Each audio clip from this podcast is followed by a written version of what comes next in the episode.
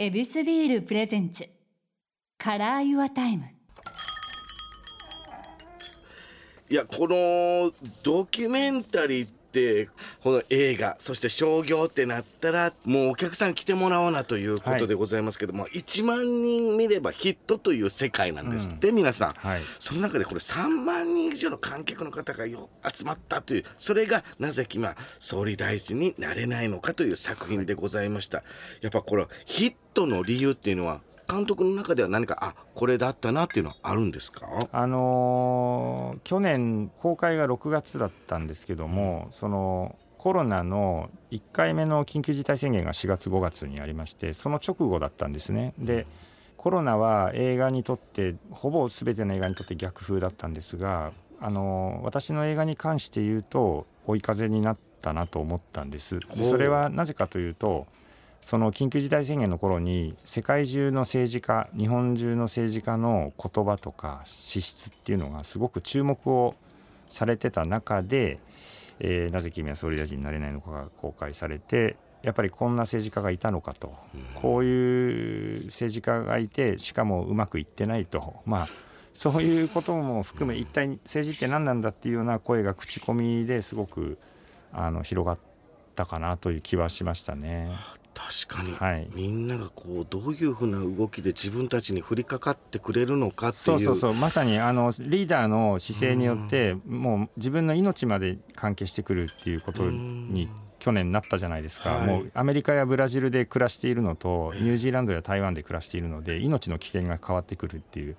まあ日本でもあの安倍総理はもちろんですけれども各都道府県知事の方針とかによって、まあ、コロナっていうのは全くこう生活に影響を与えてくるっていう時期でしたので、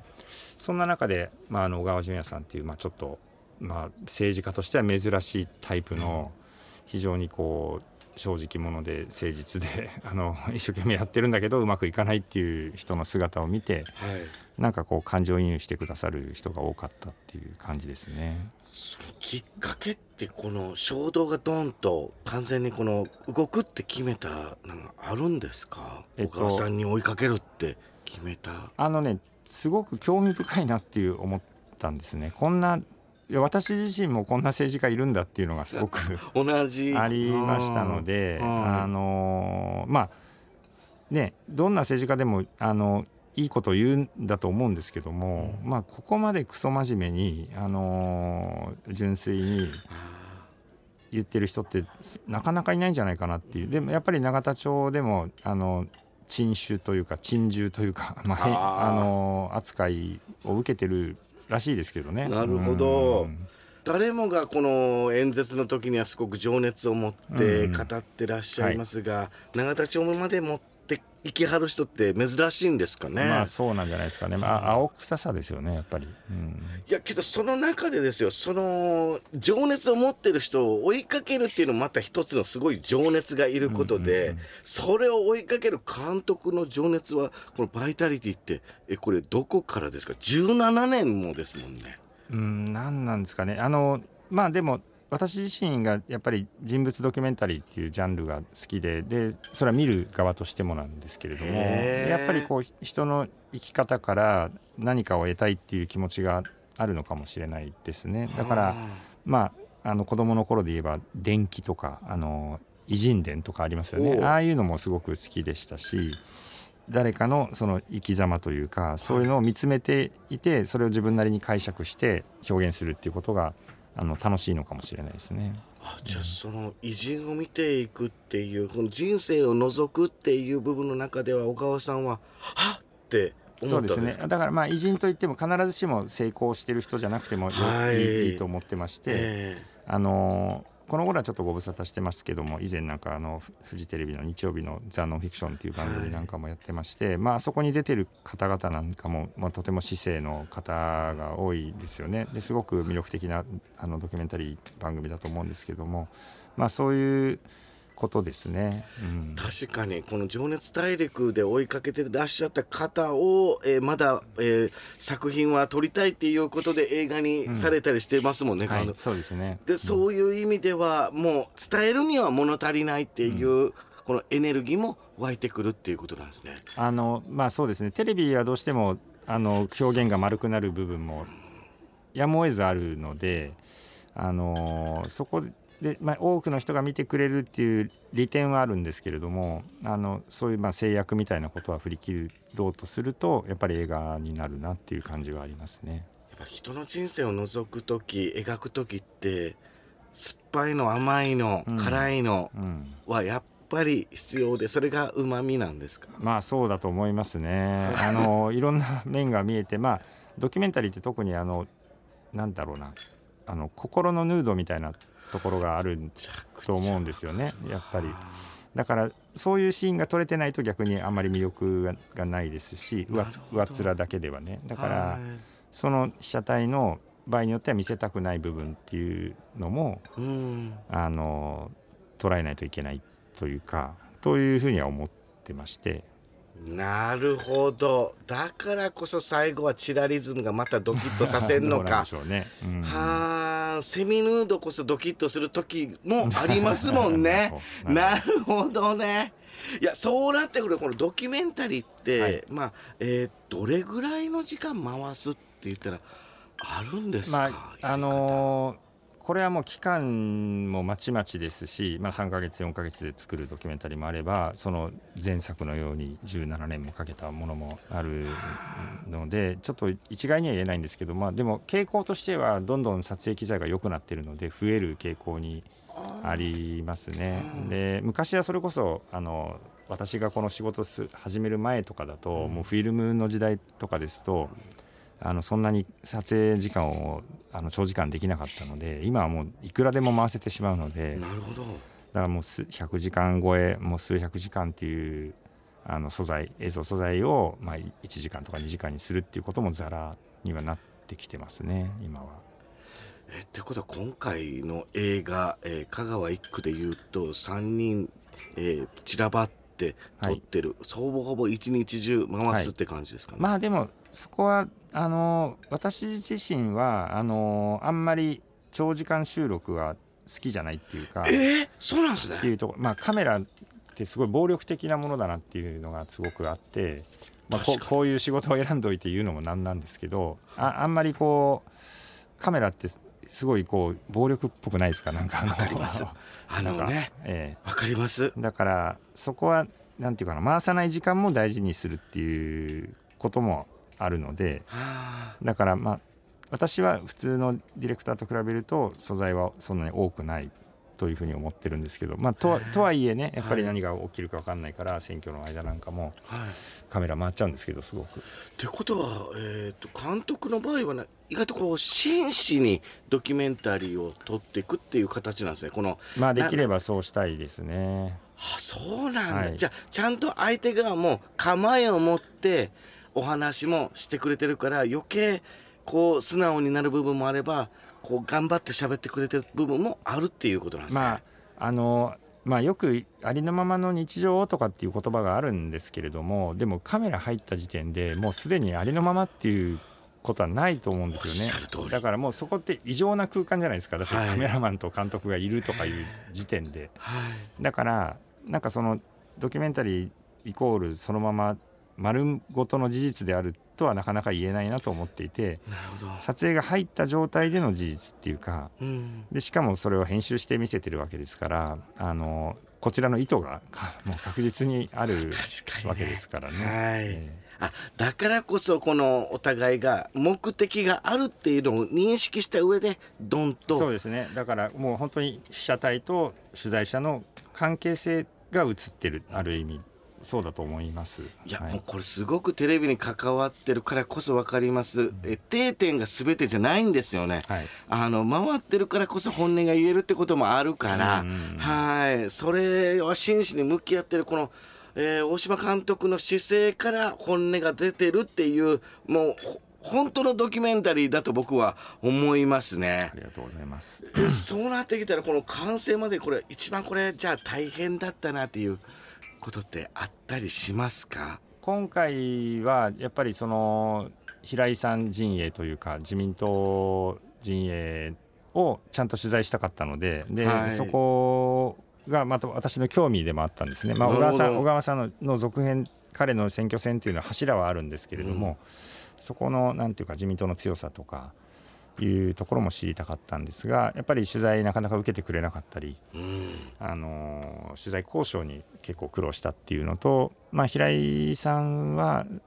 最初は良かったんですけれどもだんだん途中からあの塩対応に、まあ、事務所全体もなってきまして、まあ、ここはもうどうしたもんかなと思いながらただまあ先方は政治家なので公人中の公人ですから、うん、あの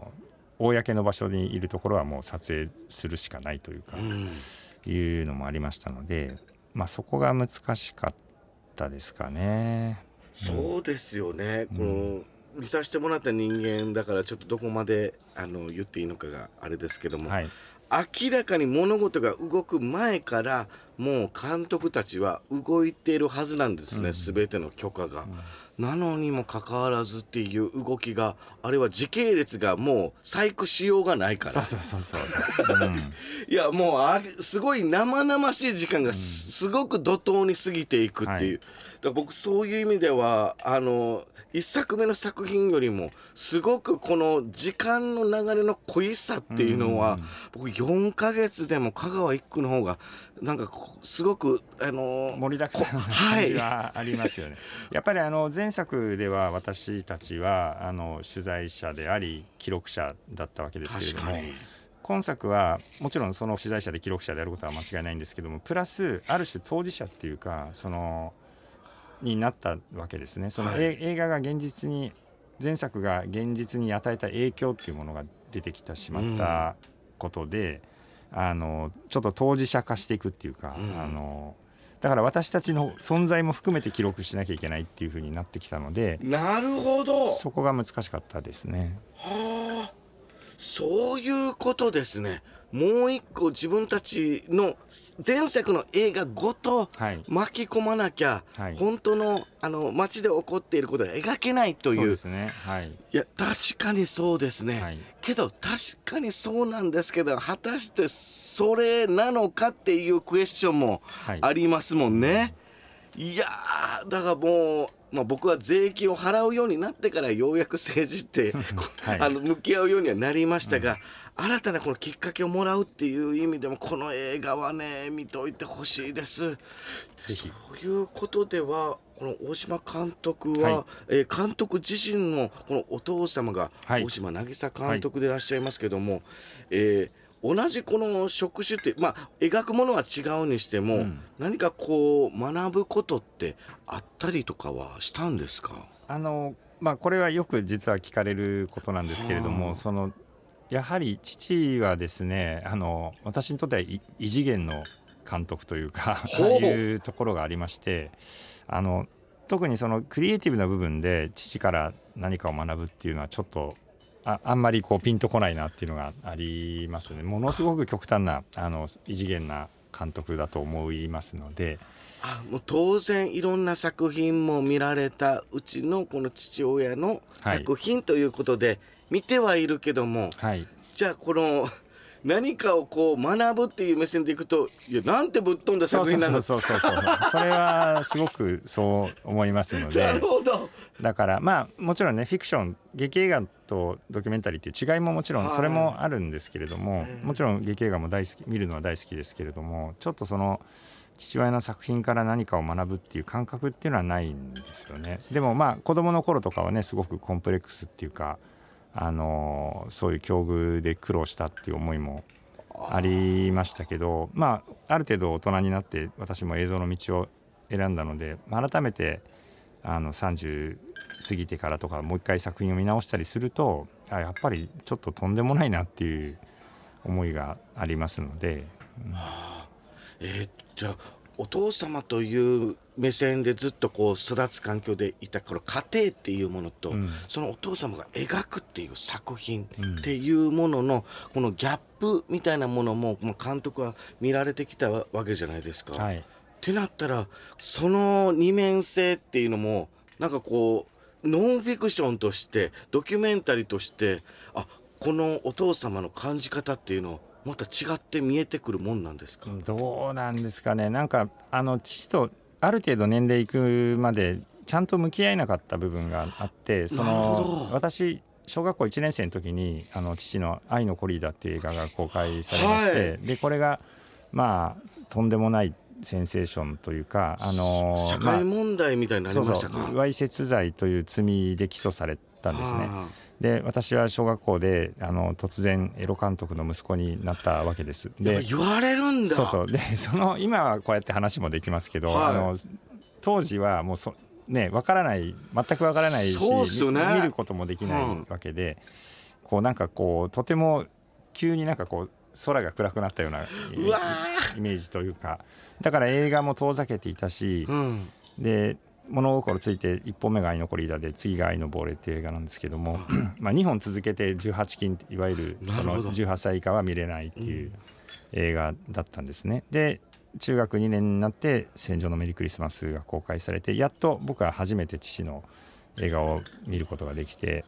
で劇場で見たら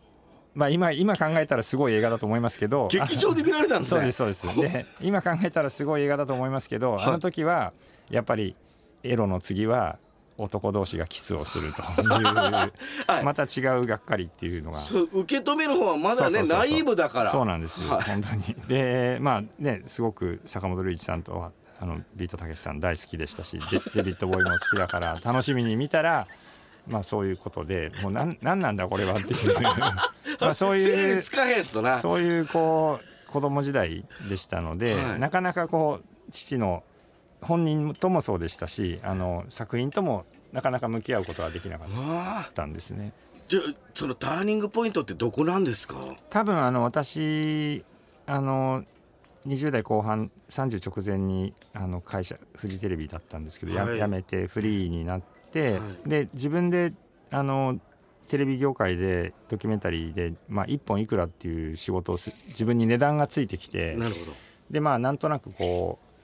まあ、自信といったらあれですけど己を知るというか、はい。あの己を知って、えー仕事もまあ回っていくように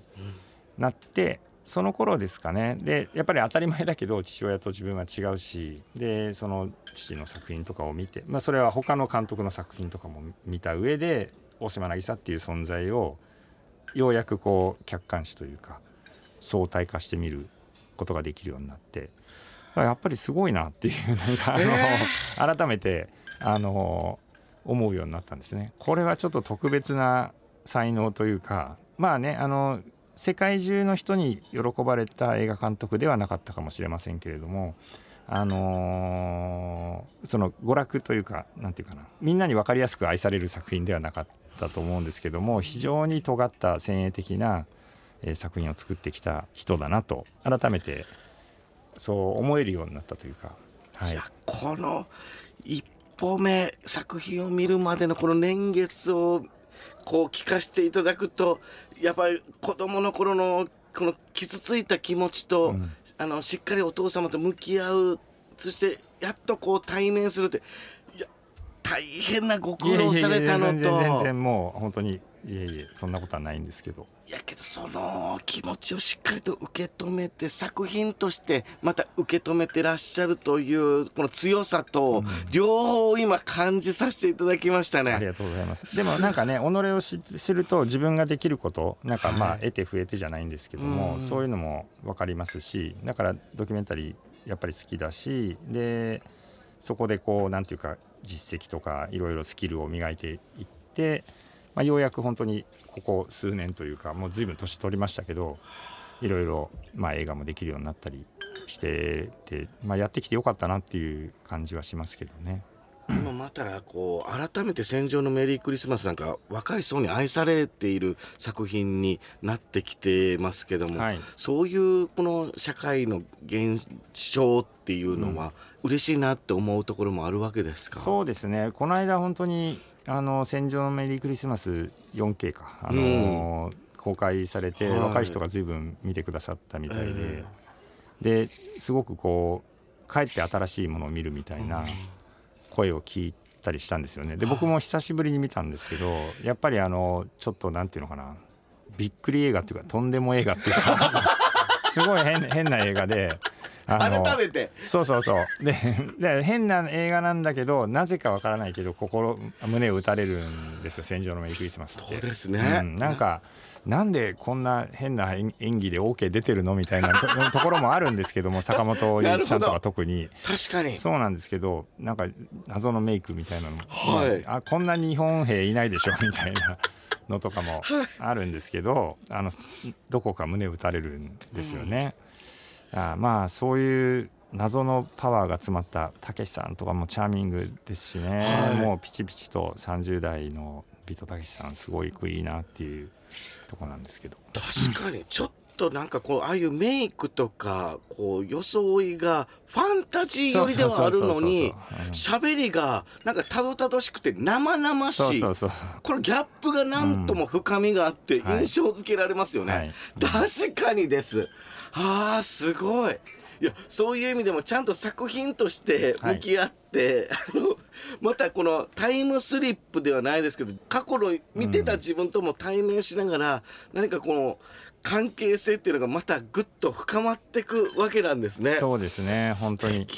はい。ああ素敵な話聞けました。ありがとうございます。じゃあ最後にですね、そのはい監督としてのはい。この香川一区の見どころ改めて教えていただいてもよろしいでしょうか？はい、えっと香川一区はですねあの私撮りながらそして編集しながら思ったのはあの表面上の主人公は、えー小川淳也さんであり太鼓馬の平井拓也さんや町川純子さんなんですけれども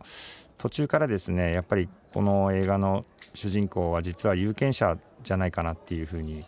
えー思うようになりましてぜひあのそういう視点で見ていただけたら嬉しく思います。ありがとうございます。最新作香川一区は現在公開中でございます。えー監督ありがとうございましたありがとうご。ざいました。来週もよろしくお願いしはい、ます。こちらこそ。